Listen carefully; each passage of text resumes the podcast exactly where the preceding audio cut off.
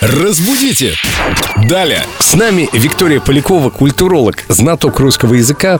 Вика, здравствуй. Здравствуйте. Тут готовится какая-то мизансцена, я так понимаю. Мне сказали, Семен, а ты не мог бы представиться? Здравствуйте, царь. Очень приятный царь. Ну, представляюсь. Здравствуйте, царь. А у тебя была инаугурация, царь?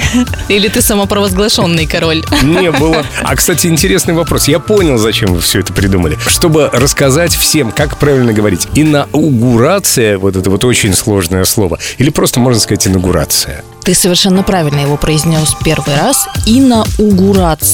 Вот такое оно сложное. Аж с двумя буквами «у». И еще, кстати, есть одна версия «инавгурация». Она Тоже верно. реже используется, но в целом она тоже корректна. То есть это и раньше было? Да, да, инавгурация. Ну, в целом, если так не прислушиваться, то оно и звучит похожим образом. Инаугурация. там Подожди, как-то. а мы не можем сказать, что это редуцированное, гласное, и одну «у» выбросить? Инаугурация, и все. Не хотелось бы, конечно, То так есть лучше делать. так четко? Лучше, лучше произносить инаугурация, так, чтобы она вот там проскальзывала, так а вы сказать. прослывете грамотным человеком. Да, совершенно верно. Инаугурация. Значит, правильно инаугурация с этими двумя «у». А откуда такое странное слово взялось, Вика? Вообще-то оно пришло к нам из латинского языка «аугурес» или «инаугуро» — «гадать по полетам птиц». Птицы знают, кто восседать на троне будет.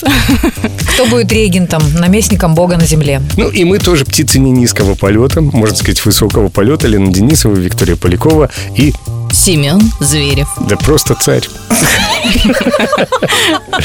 Очень приятно, царь. Разбудите! Далее!